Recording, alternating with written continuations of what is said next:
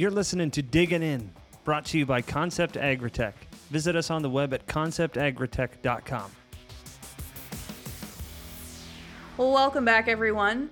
Today we're joined by Rick and Liz Haney, who have spent their careers fighting to protect not only the soil microbiome, but the farmer's bottom line. And in doing so, both are no strangers to paving new roads in soil science. As the second episode of the Soil Health series, Rick and Liz follow our discussion with Dr. James White of Rutgers University and his research around plants and their ability to farm the microbes that they need to flourish. Rick, Liz, thanks for joining us here today. You bet. Thanks for having us. Yeah, absolutely. Well, today we're talking discovery and maintenance and what it takes to maintain a healthy soil microbiome. And that starts with knowing what's happening in your soil. So, Rick, Liz, again, thanks for joining us. Want to give you both just a couple of minutes here as we get started to tell us a little bit about your backgrounds and what brought you to where you are today.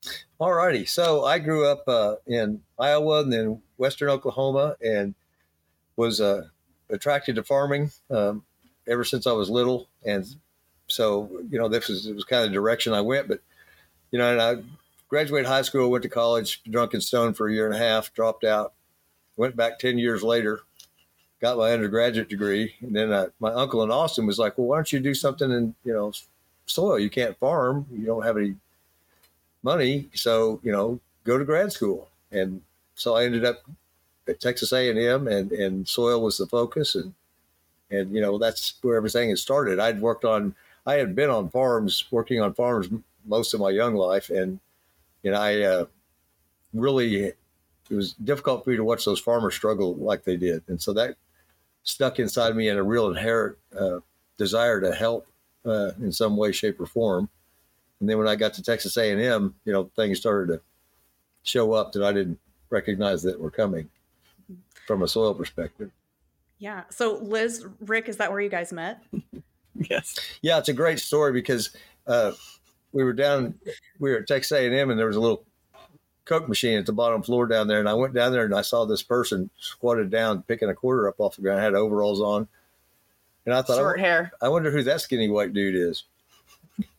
it was her. and so later, uh, her major professor called me in his office and said that she had a big uh, redneck boyfriend that beat my ass and I was to leave her alone, which he knew that that would just encourage me. So that's how it all started. you remember? Well, and look at where you are today.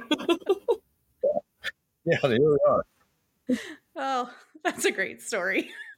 It's a true story. Yeah. All right. So Liz, catch us up. So I, I guess maybe, you know, this this boyfriend didn't kill Rick, so you're both here today and things are going well. Liz, catch us up to where you're at today. Um, so I actually grew up in West Texas, out in the desert in a city, uh, surrounded by oil fields. So I wasn't really exposed to agriculture. Um, my path forward towards soils really started with um, beer and bartending. So I was a bartender, and one of my um, regulars had a soils lab and gave me a job there. And so I started working in the soils lab and then went back to school and got my master's in soils where I looked like a skinny white dude and met Rick. Very good. And it must have worked out well because you guys are both PhDs today. Is that right? Yes. Yeah, the funny part is so that, that same professor uh, who had said that we got married at his house. Yeah. I mean, he was, he said that was the last thing he wanted to see done before he retired was her and I getting nice. And so did you guys follow that PhD track together as well? No, I got mine. Uh, I got my master's and then my PhD, and Liz got her master's, and then she went worked uh, in the private sector for quite a while, and then she came back and got hers. Yeah, she did that while raising two children and, Awesome. and commuting, and I mean, it was quite the uh, struggle. Yeah. I mean, she's a resilient, skinny white dude, right? Yep. Like that. Resilient skinny white dude. Like you to meet my wife, resilient skinny white dude. Uh, so, Rick, tell us about the Haney test. So, that is your namesake, and why is that something that farmers should be thinking about? Um, why should they be thinking about implementing that into their soil health plans, and um, what does that look like? Well, back when I was working on farms, I mean, I was just, you know, I didn't know anything about soil. And nobody else really did either, it seemed like. I mean, we were pulling anhydrous tanks and conventional till and monoculture and, you know, all, all the wrong things that, that, that you do now. And so it was just such a shock to me. I didn't have a lot to unlearn when I got to grad school. But what I did know is I wanted to help farmers in some way, shape, or form. And what struck me in talking to a lot of people when I was in grad school was that uh, fertilizer inputs were a very expensive part of farming. And so I thought, well, there's the place that we could maybe do some good. And so you start looking at soil testing methods, and, and you know, the soil te- testing methods were pretty antiquated and not really well thought out, and certainly had absolutely nothing to do with how nature does things. And I've always been a huge fan of nature. And so I began to study how nature does things, how we can incorporate that into soil testing, and you know, and get a better answer because we can do whatever we want to a soil in a lab. Uh, you know, expose it to this, expose it to that. You know, dissect it, grind it, burn it, whatever. But that's not how. If that's not happening out in the field, then what are we really looking at? Uh, so the idea there was, if we can mimic what's happening in the field where things actually happen, that in soil testing we might be down the road better and allow the soil to tell us what it needs instead of us just deciding that based on our, you know, wisdom from I don't know what. But yeah.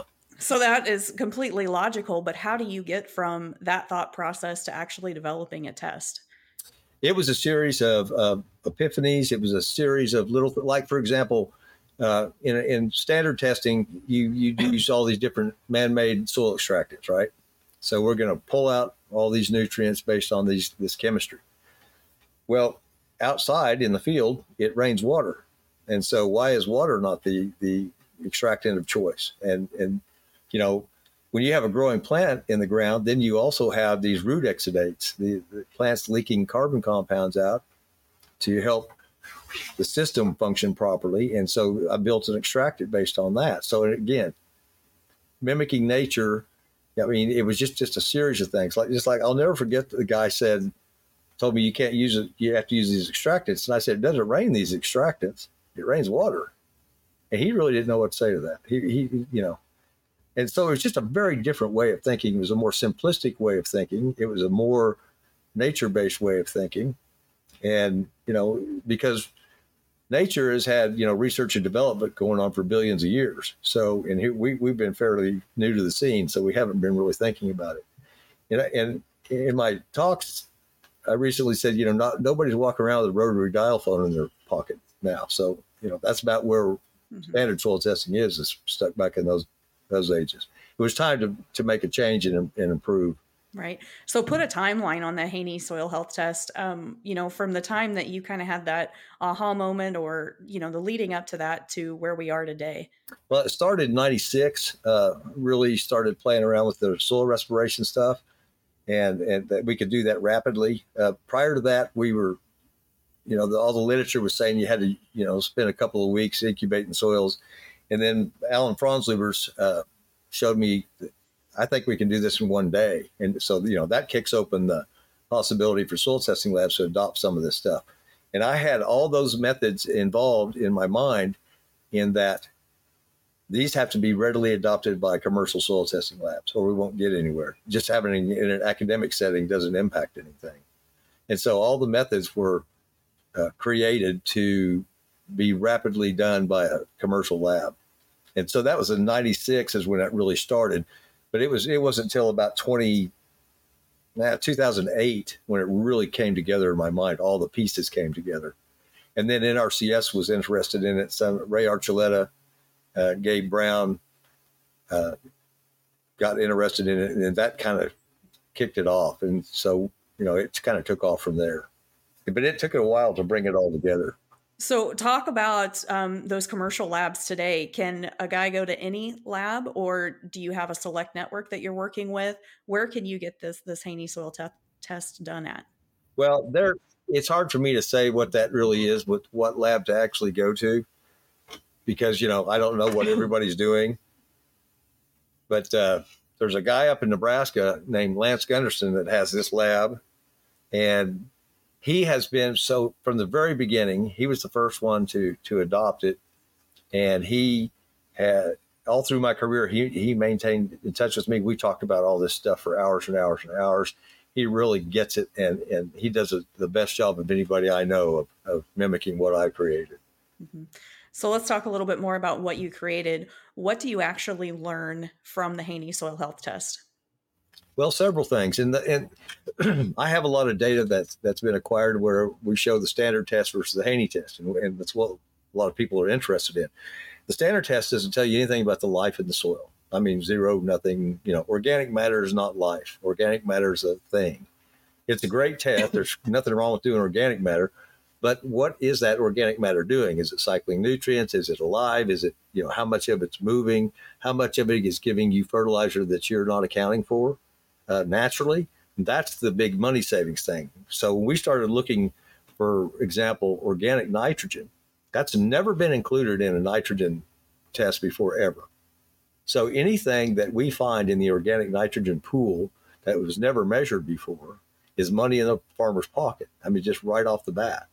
And so it gives you an idea that if your soil's alive or not, and how alive it is, and what benefits that it can give you, that you could cut some of your inputs back and do a better job of managing the soil and bringing it to forward. It takes years to move organic matter, you know, that number. But when we can see very fast movement, uh, relatively speaking, in with the Haney soil health test because it gives you respiration, it gives you organic nitrogen, organic phosphorus. It gives you ratios.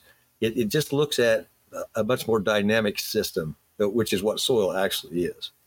Right. And so that was my next question. So, can you have low organic matter and still have decent biological activity in your soil?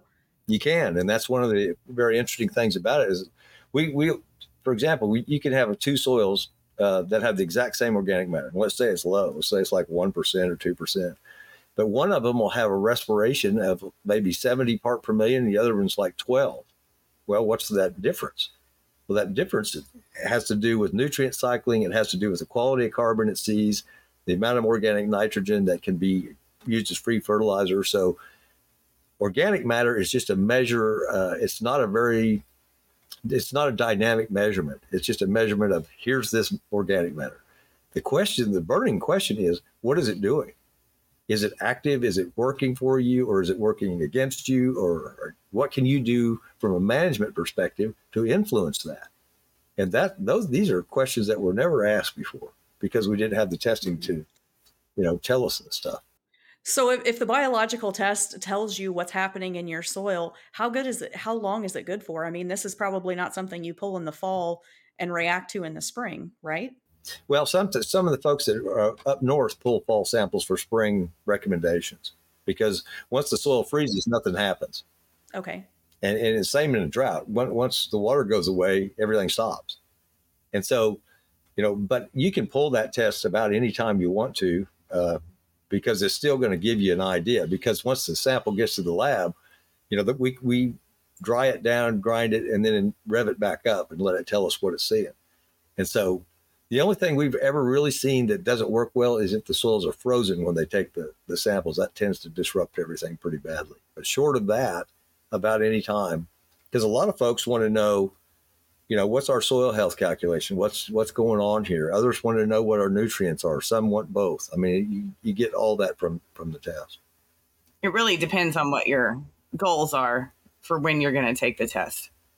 So if you want to test for soil health and track that year after year, then you're going to want to take it at the same time every year. If you're doing it for fertility recommendations, you want to do it prior to, you know, purchasing your fertilizer. That's actually what I was going to ask next. So when you pull this test, you get the results back. What kind of a management plan can you structure around that? Um, you know, obviously it's based on what your goals are, but what does knowing what the biology in your soil, what does that help you to do as far as your fertility program?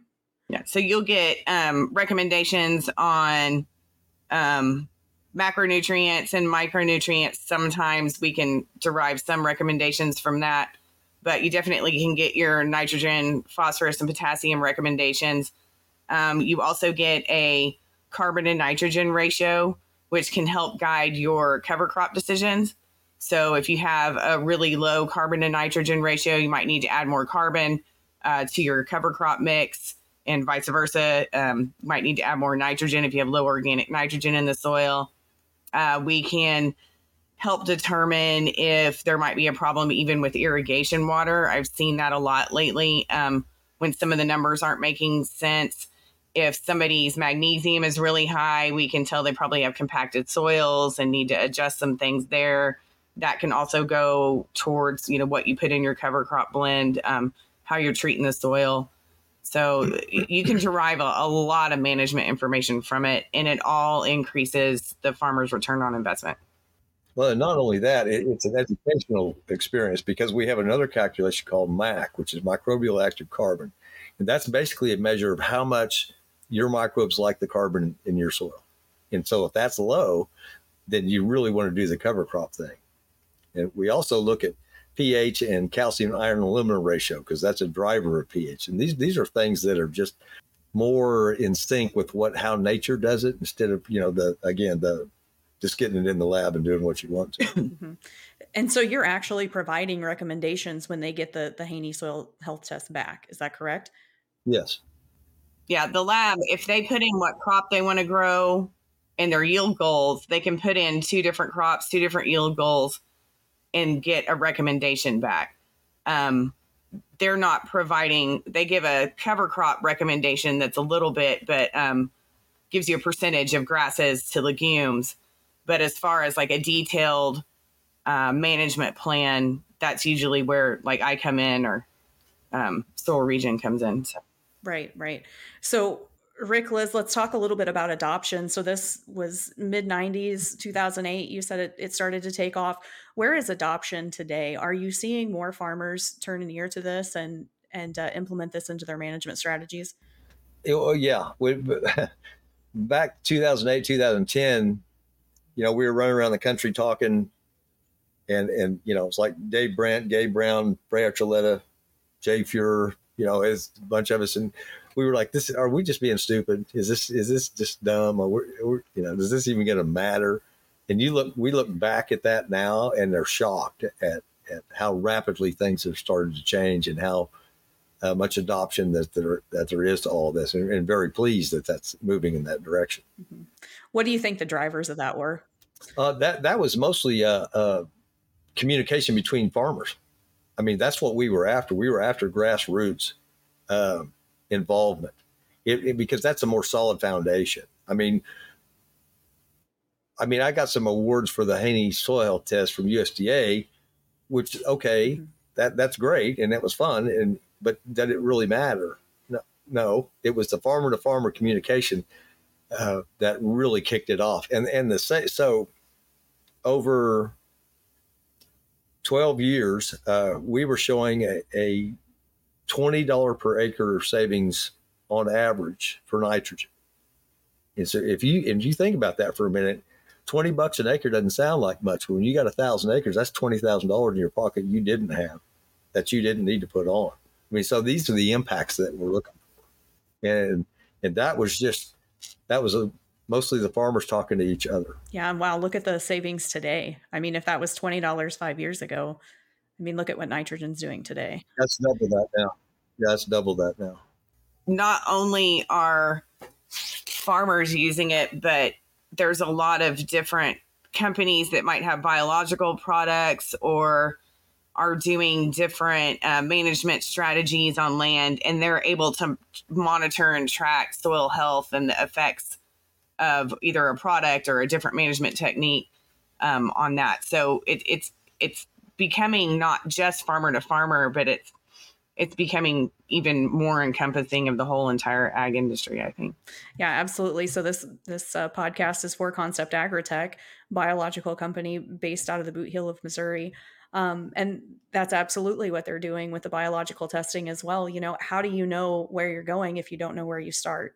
That's right. And, and, and you know, and the Haney test isn't the only test out there. There's PLFA and there's genetic sequencing, you know, and there's, there's other stuff, but they all uh, fit a unique deal. And so I have a big data set I'm developing uh, with Lance that is showing PLFA and Haney run on the same sample. And we get very interesting insight into what those two tests offer and how that differs and you know what what to look for and then then the dna sequencing is going to be a you know the future also so there's going to be a lot more uh, information that we're going to have to discern and, and, and make available to farmers that's easily understandable to help us you know the goal here is to let the soil talk to us and and, and making decisions based on that isn't it incredible how far we've come in five years I mean, I know you guys have spent your career working on this. So when I say five years, I don't mean that, you know, as, as anything derogatory to what you've spent your life's work doing, but just the adoption and the attention that soil health has gotten in the last five years. I mean, it's incredible.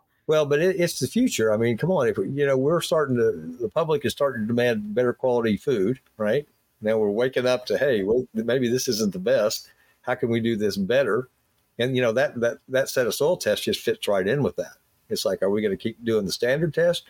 Or are we going, you know, are we going to do highly processed food, or are we going to start to look where the good stuff is? And that's that's kind of what the soil testing is trying to move towards. Yeah, you know, a decade ago, you know, precision agriculture was the big thing, and and today, you know, you, you just can't farm without it. And so, you know, in the future, I see what we're learning from soil health just being standard practice. You know, yep. the the Haney test should probably fit right into to what you're doing every soil test you pull. Yeah, and that's that was kind of my my hope that that it would be just kind of the standard. I mean, it's not the end all. There'll be somebody come along smarter than me and do it might come up with something better, and maybe they already have. But you know, this this need to kick the door open. Something need to kick the door open and say, "Hey, look over here." Yeah. Well, Liz, before we wrap up here this morning, let's talk a little bit more about Soil Regen and what you're doing with that group to help farmers um, maximize their bottom line. Yeah. So we um, we're a farmer focused company. Um, we do everything from large educational events to boots on the ground um, consulting. What we found was is a lot of people will go to a conference or something and then they leave all excited to start implementing new practices or monitoring soil health and then they go home and they don't know what to do. So um, we want to try and build that community and support network around farmers in their community so they can talk to each other, they can talk to us, they can talk to um, our group of people that we consult with. Uh, we can connect them with different companies that can help them with products that that might help them kickstart their biology. Um, you know, just really creating that community and connection for everybody to move down the path of regenerative agriculture. Mm-hmm. And I think that's one of the key components, and it's so important for people to understand. You know, I've I've been to a few conferences, and you guys are great about talking about this.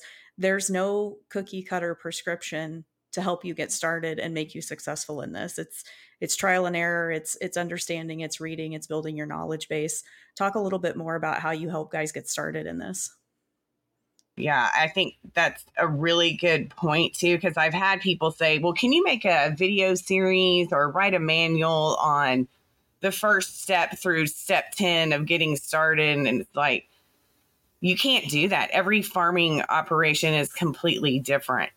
So, like, if we're, we're working with a farmer in Hawaii that's going to be doing vegetable production on a, you know, depleted land that has had a ton of anhydrous ammonia on it, to people in um, you know North Carolina that get all the rain they need and, and more. So their context and stuff is different versus somebody in Oklahoma that's in completely dry land operation.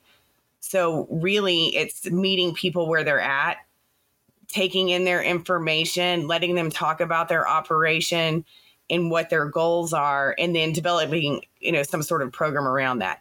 And the nice thing is, is that not any one of us has all the answers, but we always can find someone that has been in a similar situation or might know the answer to that. And that's where that whole network and community comes in. And um, we've we've worked really hard to develop that throughout the years. Absolutely. And like everything in agriculture, it's a lasting relationship. It's not a one and done. Yeah, for sure. So, as we look at wrapping up here this morning, is there anything that I've missed that you want to make sure that listeners take away from this this morning? Um, I just think if anybody's interested in getting started down the path and and needs help, they can look us up. Um, we're online. We have a website. Um, you can call Regen Ag Lab as well and talk to them about soil testing. That's who um, we use all the time, and um, just just reach out to the network and and try and you know go to some events, uh, join a webinar, listening to podcasts like this, and and start your your journey on on learning where to go and what to do. And once you start reaching out to the network and and trying to get in there and learn some stuff, um, you'll you'll be part of the community and and part of the family. So Yeah. And you guys have some pretty cool events coming up here yet in 2022 and then into 23 as well, correct? Yes, we are planning our big soil health event. We're having that December 5th and 6th in Cedar Falls, Iowa. And registration is open for that. Um, Rick's going to be speaking as well as Lance Gunderson. We have a bunch of farmers that are going to be speaking as well. Um, it's a, a good community event, and we're wrapping the whole thing up from soil health practices all the way to human health. So it's it's going to be awesome. We also have a farm to brew challenge, so we're providing regenerative uh, barley for craft breweries to join a contest and brew a regenerative beer. So that's always a big draw. Um, and then as we go into next year, uh, we had some tentative events planned in Missouri and uh, Nebraska and uh, North Carolina as well right now. Because one of the big things going forward is going to be dirt to alcohol. Yeah. We we, we think that's going to be a winner. It's it's a really good gateway into meeting the consumer and teaching the consumer about clean water and agriculture, where their food comes from, and regenerative ag practices.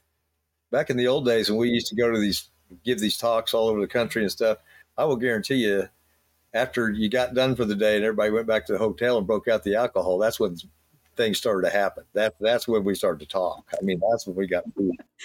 That's right. That's when the education exchange or the knowledge exchange happens, right?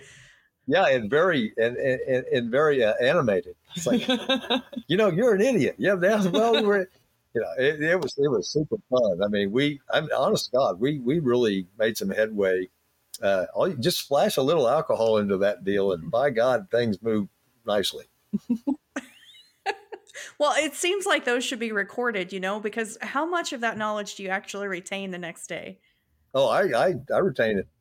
She doesn't. no, She doesn't. Okay. yeah, Well, that sounds good. All right. Well, Liz, Rick, thank you so much for joining us here today. We really appreciate it. Yeah. Thanks for listening. Get more information at conceptagritek.com.